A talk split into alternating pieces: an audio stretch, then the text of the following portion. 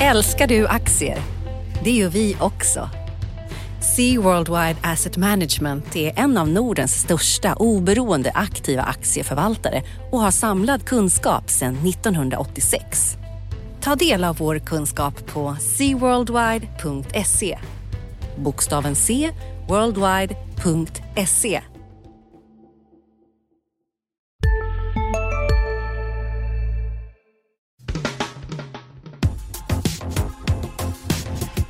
Analyspodden från Dagens Industri.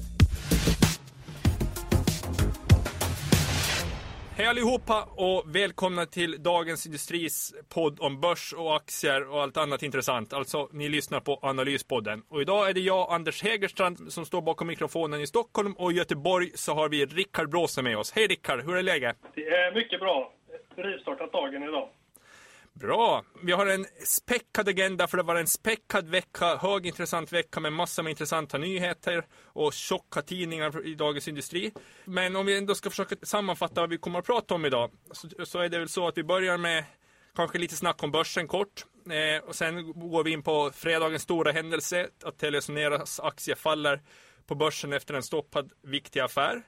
Sen så måste vi ju snacka om eh, budryktena kring Comhem och sen tycker jag också att vi ska ta upp ABBs kapitalmarknadsdag, eh, turerna kring Tribona och eh, kanske om vi hinner lite snacka vad som händer med Asias aktier i industrivärlden. Börsen är upp den här veckan, men det är ganska fladdrigt. Vad, hur ser du på läget? Jag vet inte. Det, det, känns som att det som vanligt är extra osäkert eh, just nu. Att börsen har svårt att bestämma sig om det ska börja klättra igen eller om vi ska fortsätta köra neråt lite till. Och som du vet så är jag lite lagd åt det pessimistiska hållet. Så jag lutar väl åt att det kan komma lite mera ner innan vi ska börja stigning igen. Ja, det känns ju lite som att det här varannan dag, liksom ena dagen så det är fokus på allt negativt som kan komma från Kina. Men sen nästa dag så tittar man, oj då, Eh, värderingarna börjar komma ner lite nu och, och jag som kanske är lite lagd åt mer positiva hållet och ser att räntorna fortsätter låga och var alternativet till börsen. Så då ser jag också att P-talet på sådana fina Göteborgsbolag som SKF är nere i, vad är det, 11 nu eller något sånt där. Alltså värderingarna börjar komma ner generellt. Det talar inte här för att det är ett köpläge. Um, jo, men har vi sett, har vi sett det värsta i Kina nu? Um, jag är inte helt säker på det alltså.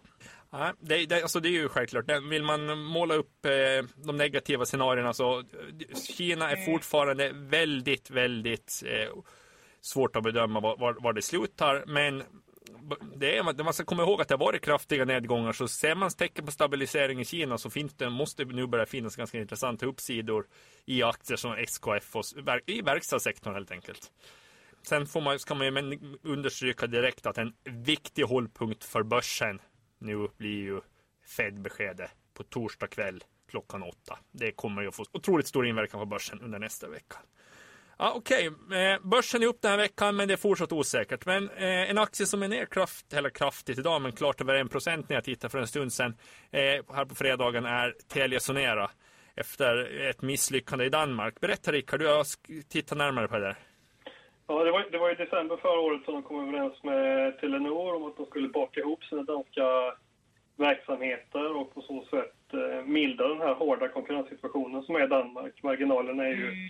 oerhört pressade om man jämför danska marknaden med de övriga nordiska för de här aktörerna. Men de fick bakläxa av eh, EUs konkurrensmyndighet och eh, valde då att skrota affären helt enkelt. De kunde inte komma överens och eh, TDC, som är den största aktören i, eh, i Danmark, åker också på stordäng eh, på, på grund av det här. Så problemet finns, kommer ju finnas kvar nu med, med pressande marginaler. Så att, mm, tillbaka till ritbordet och så får man nog fundera på eh, vem som kan ta vem i den här konsolideringsleken eh, på den danska marknaden.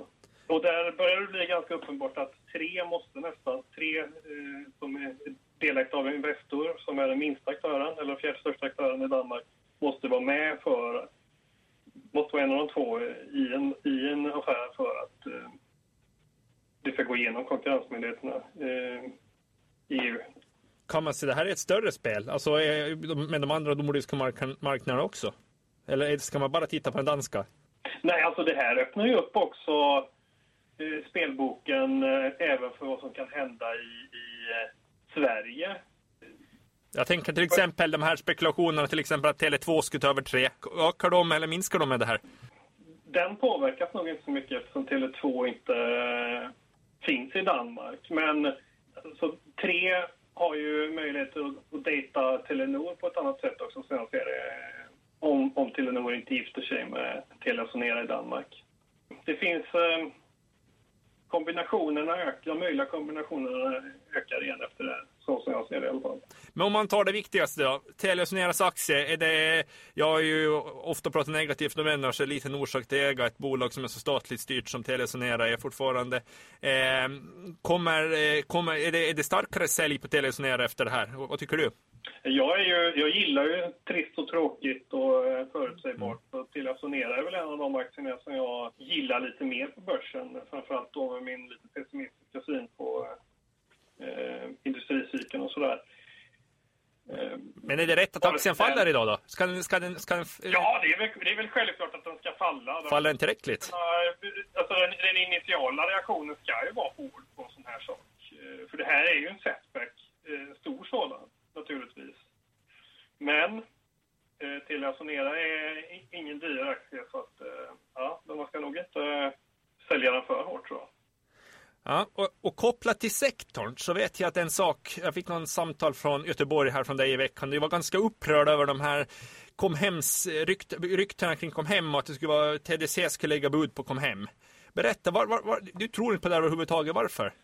Men det där ryktet kommer ju och går lite från tid till annan. Det dök upp i december förra året också och väckte liv den här eh, kom hem-aktien som var noterat eh, förra sommaren. Den har varit stendöd sen noteringen och slirade ordentligt på index.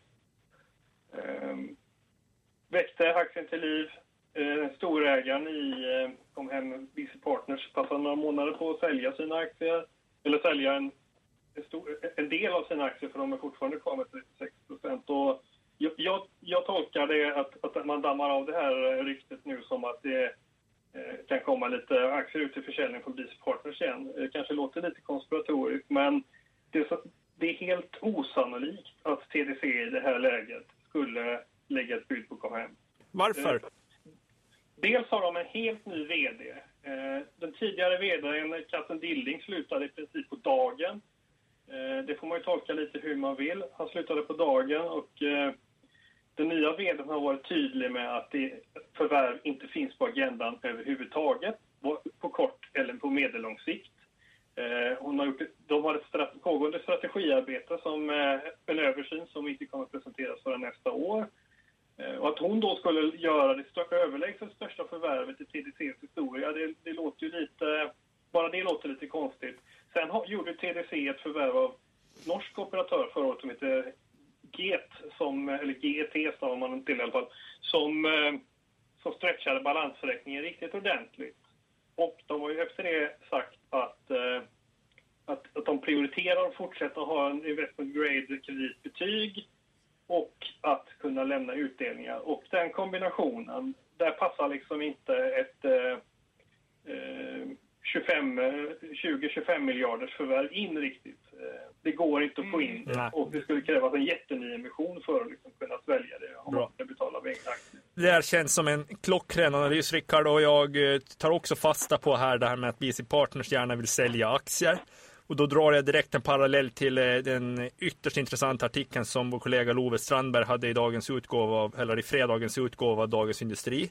Om det här hur mycket många riskkapitalbolag som nu noterar bolag på börsen var, och som nu vill sälja mer aktier. Alltså de sålde aktier i samband med noteringen och då, sen, och då ingår man ingick de ett avtal att de skulle inte sälja förrän en viss period. Och nu är det upp till 15 miljarder kronor som i alla de här bolagen som noteras för en tid sedan som riskkapitalisterna har möjlighet att sälja och alla vet att de vill sälja. Man, och samtidigt har vi skrivit om att hur många nya bolag som vill in på börsen. Det är, det är väldigt tryck efter förvaltarnas kapital nu i ett ganska skärrat börsklimat. Ska vi säga, det, drar det för långt om det finns risk för att de, att, att de här riskkapitalisterna kommer att vara beredda att sälja ganska med, med rabatt här? Nej, absolut inte. Det tror jag. Alltså, vi kommer nog få se på noteringen av ett sånt bolag som Academedia till exempel. Där räknar jag att det kommer att eh, se billigt ut när de sätter det. För att de här välfärdsgrejerna vill de nog gärna passa på att eh, stoppa in på börsen i det här läget. Eh, för ingen vet ju vad, vad, hur länge turbulens och så och hur mycket det kan förvärras med börsklimatet. Det måste man ha respekt för och det har även de. Ehm, så det tror jag absolut man kan räkna med. Jag, eh, jag tänker nästan varje dag på den, liksom, att det måste ju vara en otrolig nervositet här ute bland alla rådgivare, finansiella rådgivare och sånt. Om de här alla introduktionerna kommer att lyckas. Det är så många miljonbonusar och åtskilliga champagneflaskor som står på spel här nu liksom. Om, om det här om det börjar rulla igång, att ett bolag lyckas, nästa lyckas och nästa lyckas, då, blir, då kanske det funkar. Men får nu om vi, jag tippar att det är de här EQT-bolagen, Dometic och uh, Academedia som står först i kön. Alltså det är så extremt viktigt för alla andra nu att de lyckas. Och då är det som du säger, de, måste ju, de, de får ju verkligen inte i för mycket i prissättningen. Jag har ju hakat upp mig lite på den här myten som finns att det ska vara särskilt riskabelt att köpa aktier av riskkapitalbolag vid börsintroduktioner. Om man går och tittar på historiken så finns ju inga som helst belägg för det utan de bolagen har ju på ett års sikt överpresterat. Men det man ska ha mer koll på är ju de här när lock-up-avtalen går ut. Exakt. Och eh, riskkapitalerna överger bolagen som kan eh, få, få dem att liksom en helt herrelös eh, ägarlista proppad med pensionskapital och Just nu pågår vår stora season sale med fantastiska priser på möbler och inredning. Passa på att fynda till hemmets alla rum, inne som ute, senast den 6 maj. Gör dig redo för sommar. Välkommen till Mio. CSRD, ännu en förkortning som väcker känslor hos företagare. Men lugn, våra rådgivare här på PWC har koll på det som din verksamhet berörs av. Från hållbarhetslösningar och nya regelverk till affärsutveckling och ansvarsfulla AI-strategier. Välkommen till PWC. Institutionella ägare som inte, um, inte är så strålande bra på, på, eh, på den industriella sidan utan mer av kapitalförvaltande karaktär. Och det, där ska man vara försiktig och måste hålla koll på om det finns en ny verklig ägare av kött och blod som kan axla manteln. Ja, det stämmer ju det du säger och det, det är ju väldigt svårt att hitta de där nya ägarna av kött och blod som är beredda att axla manteln. Alltså, vi ser ju på de här, jag har ju pratat om många, många gånger förut. Och, ta ett bolag då som BE Group. Det stämde, det gick jättebra i början. Och Nordic Capital var med på en resa. Sen, sen, det är ju, sen har det ju bara gått ut för och eh, Nordic Capital har hoppat av och de har ju, ja, de har ju hittat familjen Stillström som har kommit in där. Men det är någon riktigt, riktigt bra ägare av kött och blod har de inte fått in. Och samma sak är det väl med Lindab. Att de har, det, är ju, det är ju samma sak där. Att efter att Ratos lämnade så har det inte kommit in något nytt. Nej, och det har trappats mycket vatten i Lindab. Även om det kanske inte gått riktigt lika dåligt som i BE Group. Nej. Sen måste vi återgå till alla, hela veckans nyhetsflöde. Som sagt, all den rapportering om, om, om nyintroduktionerna på börsen har ju varit jätteintressant i veckan. Och sen eh, så har ju, var jag ju i London här på ABBs kapitalmarknadsdag och det var ju Tycker jag i alla fall. Det var en riktig rysare. Alltså, det, det, de, det, det händer saker snabbt nu plötsligt. Alltså, vdn Ulrich, Ulrich Spieshofer har ju tidigare varit väldigt så här. Att, nej, vi ska, vi har det, det är jättebra som det är. Det är liksom att lyft fram fördelarna med automation, robotarna då, att, att det ska vara tillsammans med kraftsidan. Nu gör han en, vad man kan säga, något som är definitivt början på en delning av ABB där den största kraftsidan kommer att eh, satt kraft i en ny division och det kommer ju högst antagligen leda till att den här kraftdivisionen, nya kraftdivisionen säljs eller särnoteras inom något år. Håller du med om den analysen? Alltså det fanns ju eh, långt dragna spekulationer om att det skulle ske redan nu och det var väl lite osannolikt men man fick eh, jag vet att på natten där så vaknade jag en gång i timmen och hoppades att klockan skulle vara halv sju så att det där pressmeddelandet om vad de faktiskt skulle hitta på hade kommit ut. Så jag var lite besviken kan jag säga när, när det bara var att de möblerade om mellan några affärsområden. Det var min första känsla men sen när man ser det när de power grid, det är tydligt vad, vad det affärsområdet innehåller och det, det är säkert som du säger att det där kan komma att knappas av i framtiden. Jag tycker det, det är liksom, titta, eh, se på historien, se till exempel på Electrolux. Där eh, Wallenbergarna har ju en historia av att göra avknoppningar. Eh, eh, det, det, som sagt, Electrolux är ett bra exempel och, och optimera affärerna. Så jag tror inte det är någon dramatik där, det är, det är en naturlig utveckling.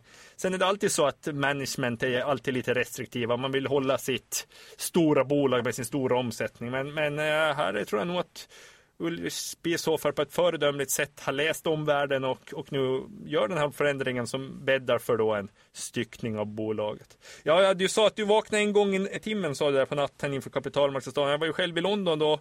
Jag fick jobba lite där på natten med en helt annan sak än ABBs kapitalmarknadsdag för det var ju en väldigt turbulens i det här fastighetsbolaget Tribona som ingår i Rutger Arnulfs stora fastighetssverige i veckan. Vi börjar med att jag, för Dagens Industris läsare så började ju där på tisdagen när jag hade en kommentar om att det, det någonting måste nog hända i det här bolaget nu. Eh, och, eh, och sen så det blev ett väldigt många samtal efter den kommentaren och, och så publicerade vi en artikel om att det faktiskt var en ordentlig strid mellan de största minoritetsägarna och uh, Rutger Arnhult och hans Klövern som är huvudägare i Tribona. Och sen på tisdagskvällen så blev det ju riktigt dramatiskt när det kom två pressmeddelanden från Tribona. Ena var att de kallar alltså minoriteten krävde en extra bolagsstämma och det andra var att styrelsens uppgav att det kom ett bud på bolaget, ett preliminärt bud. Det, men det budet var oattraktivt enligt, styre, enligt bolag, de rådgivare som bolaget anlitat. Vem som var lagt budet framgick inte, men aktien rusade den här veckan efter alla artiklar och, och de här pressmeddelandena. Jag såg här nästan 40 kronor här nu på fredagen, det uppkom på 12 procent den här veckan. Rickard, du kan fastigheter mycket bättre än mig vad tycker du att Tribonas aktie är värd? Ja, tittar man på, jag skrev för två år sedan ungefär en köprekommendation på Tribona och det är väl den sämsta köprekommendationen jag skrivit till DI tror jag för att det var det sämsta fastighetsbolaget eh, ett år senare. Eh, men den ser fortfarande billig ut. Eh, tittar, du, tittar du på substansen så ligger den på 46-47 kronor om du lägger tillbaka derivat och skatteskuld och Ja, ska den värderas som klövern då, så, som, som värderas i, i, i linje med sitt sånt långsiktiga substansvärde så ska den ju stå någonstans 46-47. Men det har den ju inte gjort. Den var ju nere i 35 kronor i, i måndags. Det var väl nere på årslägsta där tror jag. 35, den var, jag tror den stängde på 35,50 förra fredagen. Den vara 35 i måndags, det stämmer nog. Och det, så det där, saker kan ju vara billiga över lång, lång, lång, lång tid. Den, den kan ju liksom handlas med en eh, rabatt hur länge som helst egentligen. Men, men när det händer sådana här grejer att upprättade minoritetsägare som är väldigt namnkunniga i det här fallet eh, ryter till som de har gjort på ett ganska osvenskt sätt får man ju eh, säga. Så kan det bli den här katalysatorn som eh, ja, får marknaden att få upp ögonen för det här bolaget igen och titta lite närmare på det. Men du tycker alltså, du sa, vad, vad, vad sa du att aktien, du tycker att aktien ska vara värd? Det var 40? 46-47 kronor. Men räcker det, räcker ett bud på 46-47 kronor eller tycker du att det borde vara en premie på det om det kommer ett, för att man ska sälja aktien nu som Tribona-aktieägare? Alltså historiskt, om tittar du på de affärerna som har gjorts när, när fastighetsbolag har köpt, uh, köpts ut. Klövern köpte ut Dagon och det har för mig att det skedde i linje med, uh, i linje med substansvärdet. Så att uh, kommer, och så var så aktien nu 39, kommer det ett bud på 45, 46, 47 någonstans där. Det borde nästan, jag har ingen aning om vad de här minoritetsägarna vill ha, men det skulle inte sticka ut historiskt om man tittar på Dagon. Eh, sen köpte Paulssonsvärden ut Brinova och det var ju också helt, det var ju noll procents premie på det budet om jag inte missminner mig. Så att det finns, fastigheter har inte liksom samma premie historik som, eh, alltså premiehistorik mot eh, substans eller mot, mot aktiekursen som man kan se i övriga sektorer. Mm. Så det fungerar lite annorlunda där eftersom det är, det är egentligen tillgångar bara som man eh, köper och säljer där. 46 kronor tycker du då för, för, för att borde budet vara på för att man ska sälja om det kommer ett bud. Man ska komma ihåg att det är ett preliminärt bud. Det, men samtidigt har då styrelsen sagt att det preliminära budet eller det, de, de rådgivare som anlitats inte är, inte är, är, är tillräckligt attraktivt. Ja, det blir en spännande fortsättning i Tribona och eh, ja, som sagt, vi får se. Som jag, som jag skrev i tidningen så är det högst sannolikt Rutger Arnhult då som via Klövern redan är huvudägare till Bona med 30 procent som ligger bakom det här budet. Men eh, samtidigt, alltså det här Klövern Klövern huvudägare nu med, med nästan 30 procent av aktierna till Tribona. Det är mest logiskt att, att det är Klövern som lägger budet, men Rutger Arnold har ju andra fastighetsbolag, Kårem till exempel. Alltså, det skulle ju kunna vara de som lägger bud också. Vad ser du för logik där? Är det mer naturligt att Klövern eller Kårem lägger budet? Ja, det är som du säger, det är Klövern som äger aktierna, så det är det man har suttit och... Alltså Tribona ska man minnas att det var ju när året började mest eh, givna utköpskandidaten av alla bolag på hela börsen. Eh, men tittar du på vad Rutger har gjort med Klövern så får jag upp, eh, upplever jag det som att han försöker att göra det till mer av ett kontors eh, Stockholms eh, fastighetsbolag. Eh, med, och de har, jag tror att de har 20 industrilager ungefär och 55% kontor. Tittar du på Coram ser det helt annorlunda ut. Så rent innehållsmässigt så passar det, skulle Tribona passa mer in i Coram som ju har över 70% i industrilager. Eh, så det är ju den mest logiska köparen om man tittar på bolagen i, i som kontrolleras ytterst av Rutger Arnelt. Mm. Ja, och som sagt... Men det, men det, är, väl inte, det är väl inte klart. De har väl, det, är väl mest logiskt att det är någon Rutger-person eh, eh, eller något Rutger-bolag. Men eh, Nej, vi vet, ingenting är säkert, men som jag skrev högst sannolikt, det ska vara väldigt långsökt att någon annan som kommer in och la ett, ett bud på bolaget nu. Eh, men det återstår att se. Det kommer någon, någon form av uppföljning blir det på det här. Det ska ju åtminstone bli en bolagsstämma och då kommer det väl att vara väldigt mycket strid, men det kanske det kommer ett formellt bud före det också. Eh, bra, alltså tiden rinner iväg, många intressanta saker. Någonting jag tycker är viktigt, som är viktig sak den här veckan, det är ju den här eh, eh, våra, eh, Gustav Tappers artiklar om eh, SCA och att SCA då vill sälja sina aktier i industrivärlden för att lösa upp det här korsägande i handelsbanksfären. Vem som tar de där aktierna i industrivärlden det är en högintressant sak som kan skapa mycket kurssvängningar i bolag definitivt. Eh, det ska man följa med. Annars så vad är det nästa vecka? Det är Fed, Fed, Fed va? Eller vad säger du Rickard? Ja, jag, jag, vet inte. På torsdagen där eh, Bultens kapitalmarknadsdag eller eh, Feds räntebesked. Eh, det står och vacklar vad som väger tyngst men det lutar åt Fed Ja, vi kan ju, jag, jag måste nog, jag, jag, brukar alltid säga att bolagsnyheter är viktigare än allt annat, ja, men, men jag måste nog ge mig i det här fallet. Jag vill dock påpeka att någonting jag tycker är viktigt på torsdagen där är ju Volvos lastvagnsleveranser klockan 8.30 på morgonen. Det är högintressant att se nu hur, hur efterfrågan utvecklas på olika marknader. Det var lite svagare i Nordamerika med Europa på väg upp. Ja, det kan vara en viktig konjunkturindikator i sig. Det kommer bli en, eh, det var en fantastiskt intressant vecka. Det kommer att bli en minst lika intressant vecka nästa vecka tror jag. Eh, alla de här sakerna, ABB, Tribona, eh, Telia och allting, det kommer att fortsätta vävas och så kommer Fed. Tack så mycket Rickard för den här podden. Tack ska du ha. Analyspodden från Dagens Industri. Programmet redigerades av Umami Produktion. Ansvarig utgivare Peter Fellman.